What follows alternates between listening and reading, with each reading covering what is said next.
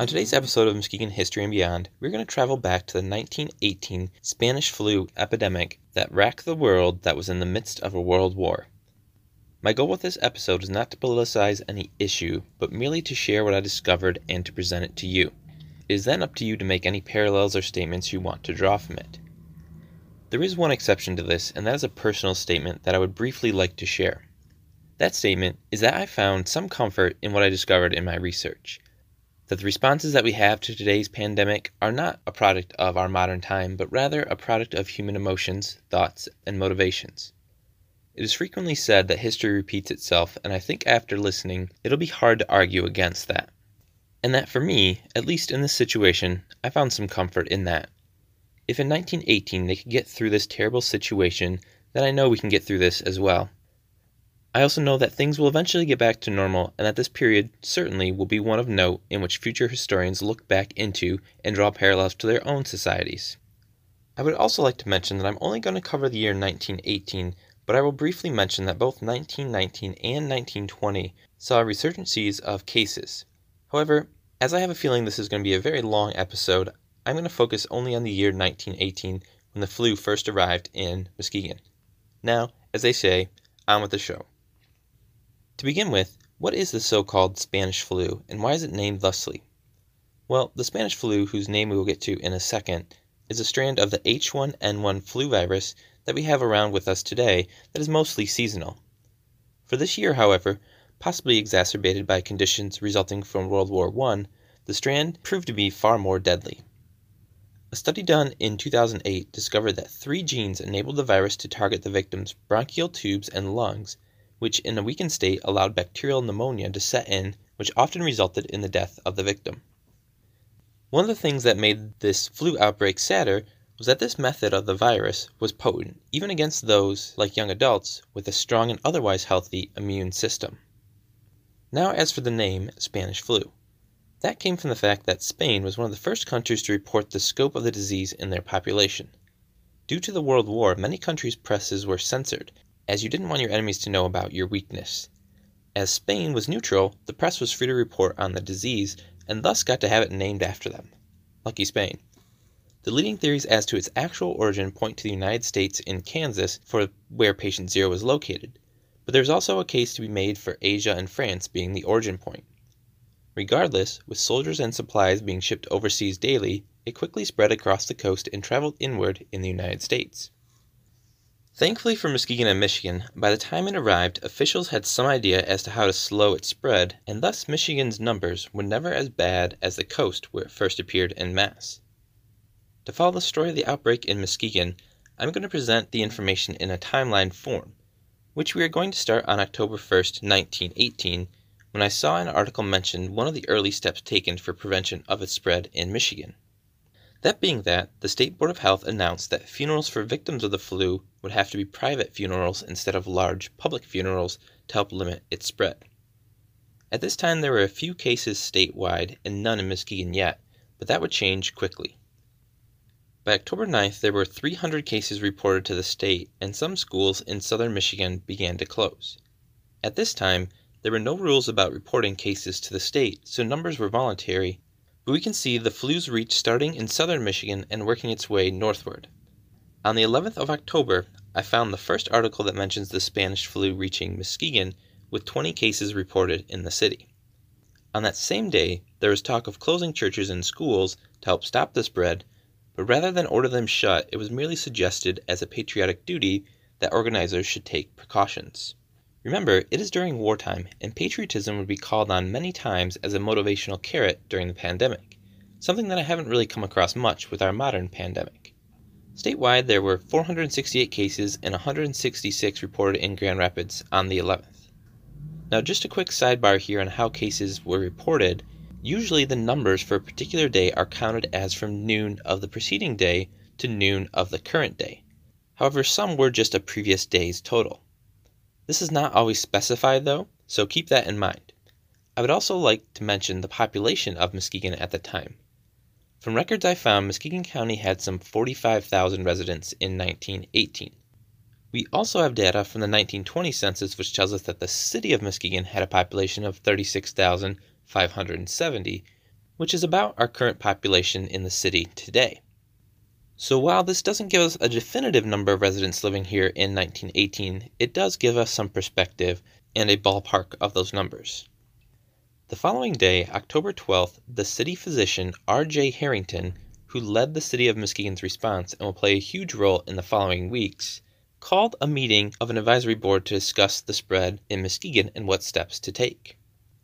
At the meeting, the group decided that they would not take steps to close schools, factories, theaters, or churches unless a greater spread of the virus was found, as they didn't want to take away any war work or the chance for education for local residents.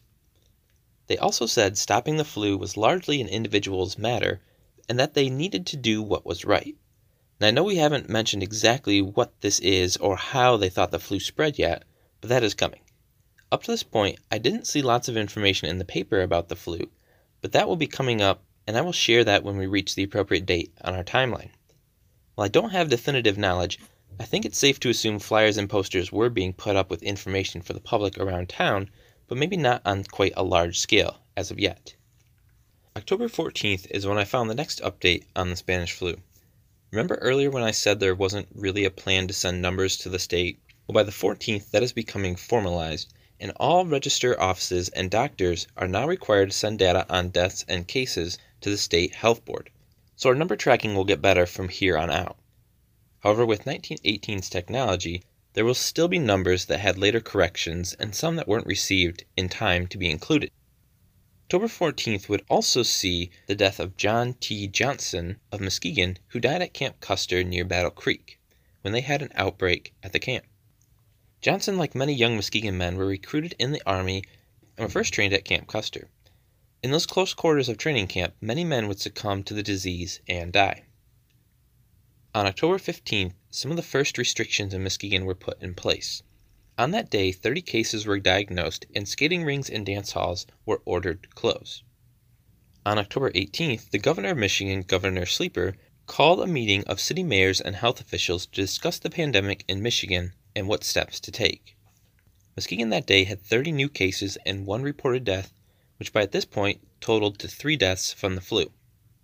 Statewide, Michigan saw some 1,383 cases, and a call was sent out for doctors and nurses in cities being hit hard. In Muskegon, Dr. Harrington tried to reassure the populace. Quote, it is no time to get hysterical. If people keep their heads and follow the suggestions given out, Muskegon's influenza epidemic will pass with no more serious results than in the progress of a number of epidemics of ordinary la grippe, another name for the flu they had, that we've had in the city. He also would emphasize that this was important as Muskegon was a vital town for the production of war materials, saying that, quote, no precaution should be overlooked.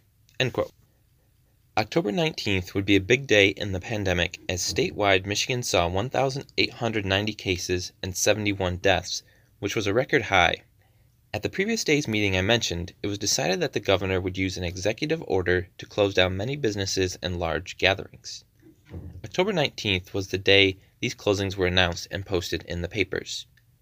I'm going to quote directly from that order. Quote, I hereby direct that all churches, theaters, moving picture shows, pool rooms, billiard rooms, lodge rooms, and dance halls shall be and remain closed until further proclamation, and that all unnecessary meetings, public meetings, or gatherings shall be avoided. Not all leaders who were at this meeting agreed with the order, though, including the mayors of Grand Rapids and Detroit, who argued that closing these places would hurt business and education. However, mayors from cities like Flint, who had been hit harder at the time, chimed in with saying that they wished they had closed the above things sooner as the flu had spread so rapidly in their cities that it was now hard to control. Muskegon and Muskegon Heights leaders decided to follow along with the order and issued a joint statement. Quote, All buildings closed are laid out in the above order.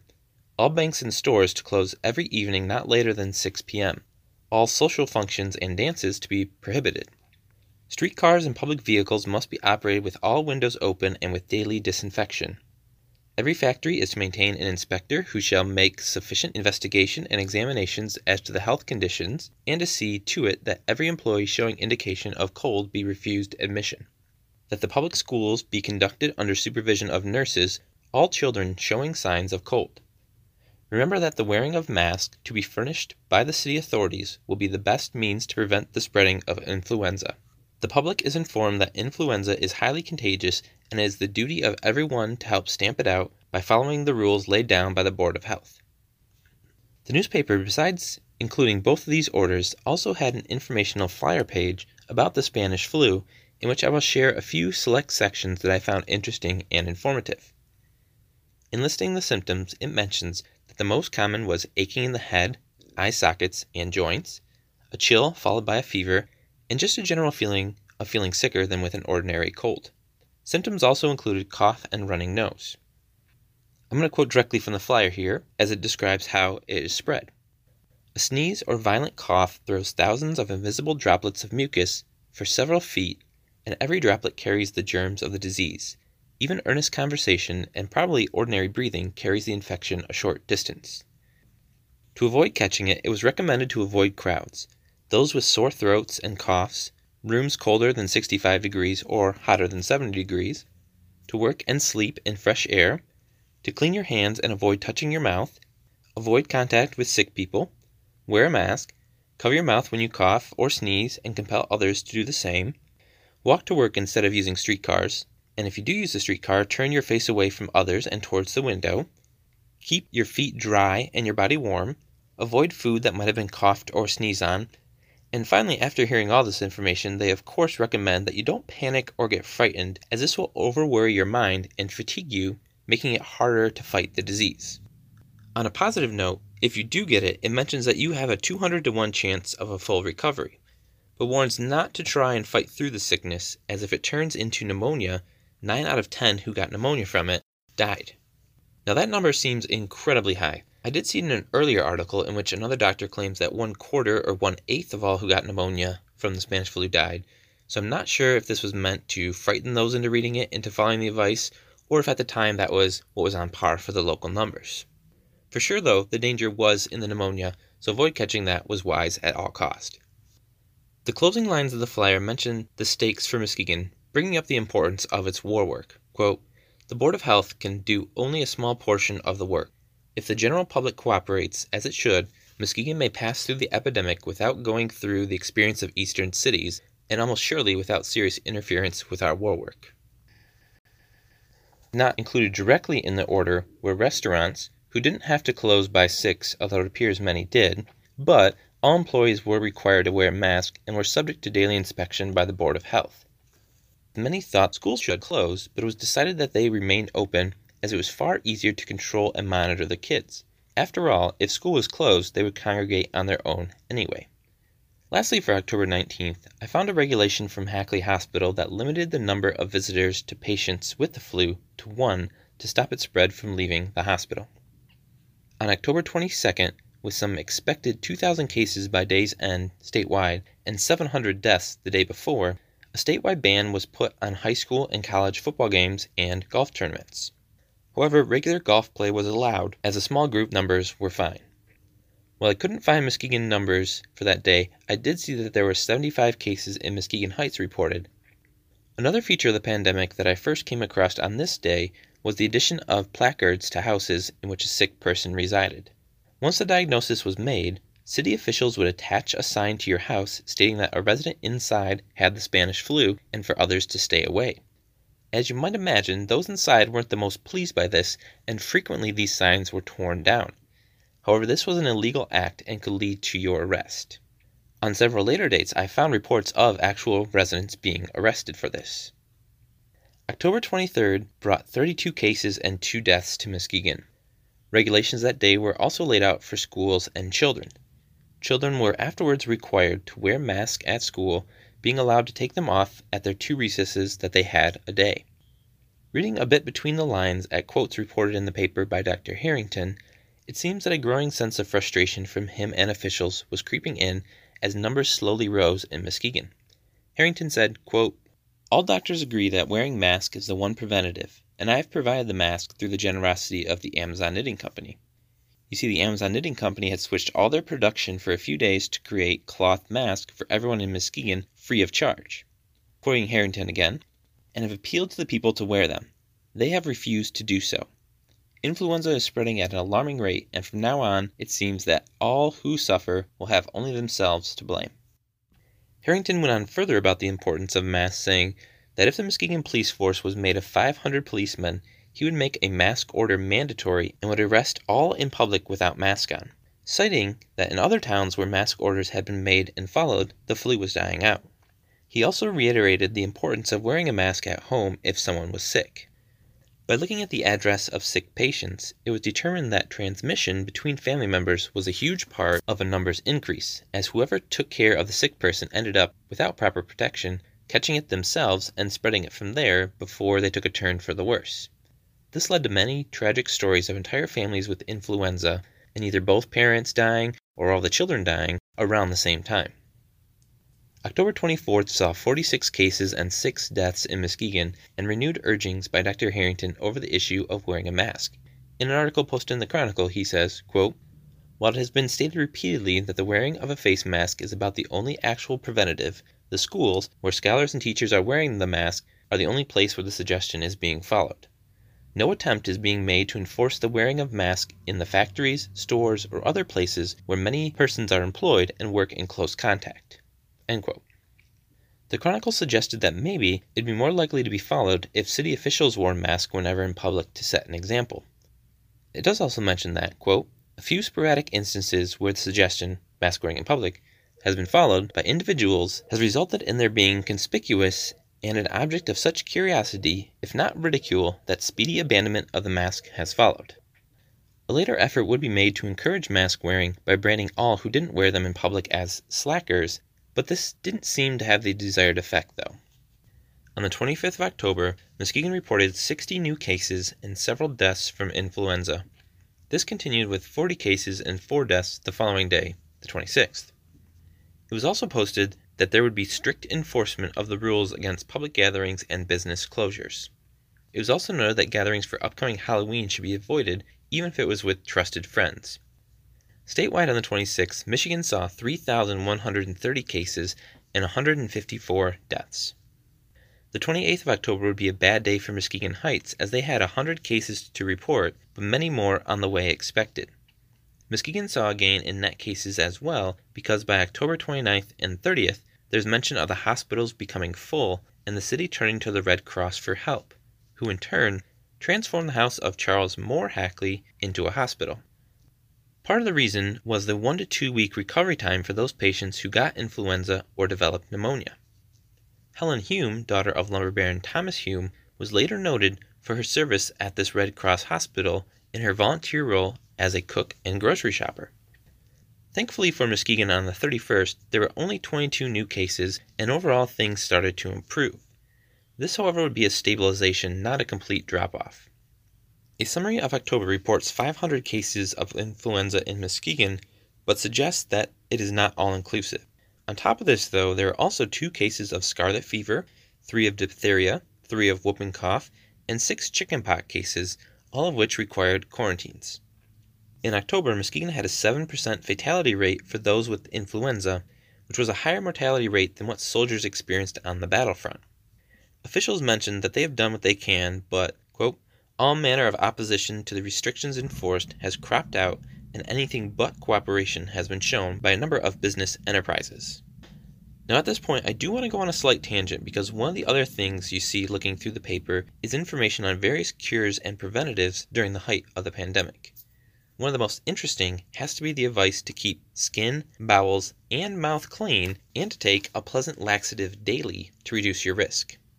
Oil of Hyomei was another popular tool advertised to prevent catching influenza. Instructions for that were to put a drop or two in your mask and breathe it in every 30 minutes as an antiseptic. If you did happen to catch the Spanish flu, mustarine paste was advertised to help clear your airway. This was, as the name implies, a mustard based product you rubbed on your chest and left there. A similar product that you might even use today that got a lot of attention during the pandemic was Vicks VapoRub which, according to their ad, would keep pneumonia from settling in, but was also flying off the shelves so fast you had to demand your pharmacist stocked extra of it. Now, whether any of these actually worked, I cannot say. However, Vicks is the only product that still seems to see widespread use today. While October was the month that hit Muskegon the hardest, November still was rough. November 1st saw 25 cases, and November 2nd, 28. There was still pressure at the hospitals, and an article mentions sick patients waiting in the hospital for a discharged patient so they could have a room. With all this going on, local businesses still pushed to eliminate the early closing hours of 6 p.m. and to also allow for barber shops to open up. However, Dr. Harrington declined to lift the ban, quote, in spite of many protests and suggestions which have been received. As he feared the epidemic was still exploding in Muskegon and he did not want it to look like the city was letting its guard down, despite the inconvenience the ban presented. November 5th had 35 new cases and the 6th 26. What made these different was that the addresses of those sick showed that the disease was being spread by the community instead of being transferred to other members of the household. Dr. Harrington quoted on this It is known that the spirit of the health orders and suggestions have been violated frequently in the holding of little parties and meetings, and it is presumed that in spite of all attempts at isolation of persons suffering with the influenza and pneumonia, neighbors and friends are visiting in the homes so afflicted in this manner, actually flirting with death. On November 7th, Governor Sleeper announced that the statewide ban via executive order would be lifted the following day, opening up churches and theaters and public gatherings, but would be left to local authorities if they wanted to keep the ban or parts of it in place. It was discussed in Muskegon but the ban was to stay in place after the 8th in the city. Outlying areas, though, however, did lift it. November 9 brought good news with only 14 cases and one death in the city, which improved the strain on hospitals and allowed for the emergency hospital in Charles Moore's Hackley's house to be closed. Muskegon did continue to have issues, though, with sick residents tearing down placards that warned that influenza was present in their homes. One resident tried to get around this by putting his business sign over the placard, even. It was announced on this day that U.S. government officials would be on their way to Muskegon to assist in rule enforcement of quarantine, including placing and monitoring placards on houses. After a good day on November 9th, the city lifted the ban on November 10th on public gatherings and meetings and restrictions on businesses. This would turn out to be in time for celebrations on November 11th as the armistice was signed ending combat in World War I. This timing, while it was nice for the celebrations, was bad for the disease. November 12th saw two cases in Muskegon. However, by the 15th, there were 15 cases reported and 350 statewide. This increase was attributed to celebrations and gatherings on November 11th in celebration. On November 18th, the emergency hospital, which had closed on November 9th, was needed again and had to reopen. The following day, Michigan had 1,193 new cases when three days prior saw only 350 cases reported. The Spanish flu had made a resurgence statewide. November 21st, 22nd, and 23rd, Muskegon had 4, 10, and 6 cases, respectively. I also found an article on November 23rd mentioning Whitehall schools reopening after having three weeks off. I did see one article about a Muskegon school closing for several days, but couldn't find any specifics on more school closings in Muskegon. Schools in Muskegon Heights did close for one week or so during the height of the pandemic. The October summary report mentions that 65 students had contacted influenza in Muskegon, though.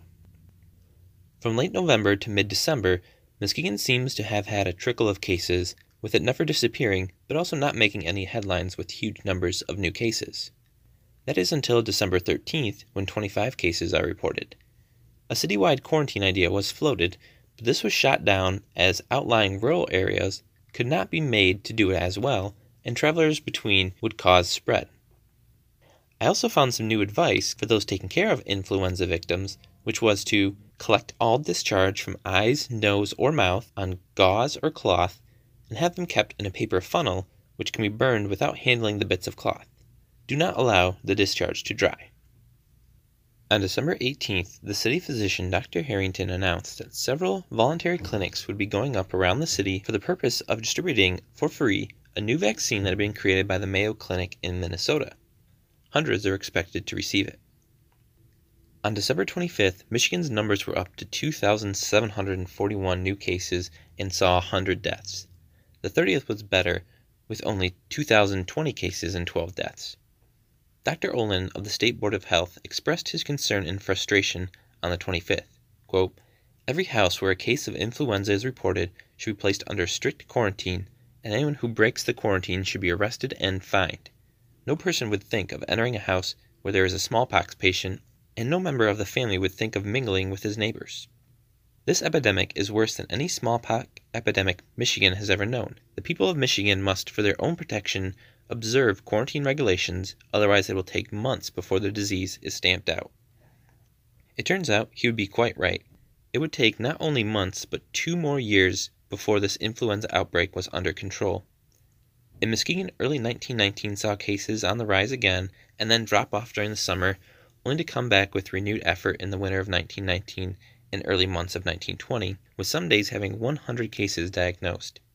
However, as I have gone on for quite long enough, I would like to stop right here instead of diving too deep into 1919 and 1920. I hope you enjoyed this episode and found it as interesting as I did during my research.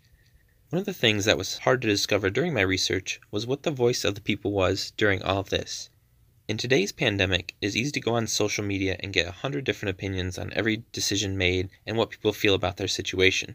Aside from a few letters to the editor or looking at comments made by officials and what they say people are doing, it is much harder to see exactly what the average person thought in 1918 or what their reaction was to every new rule and regulation.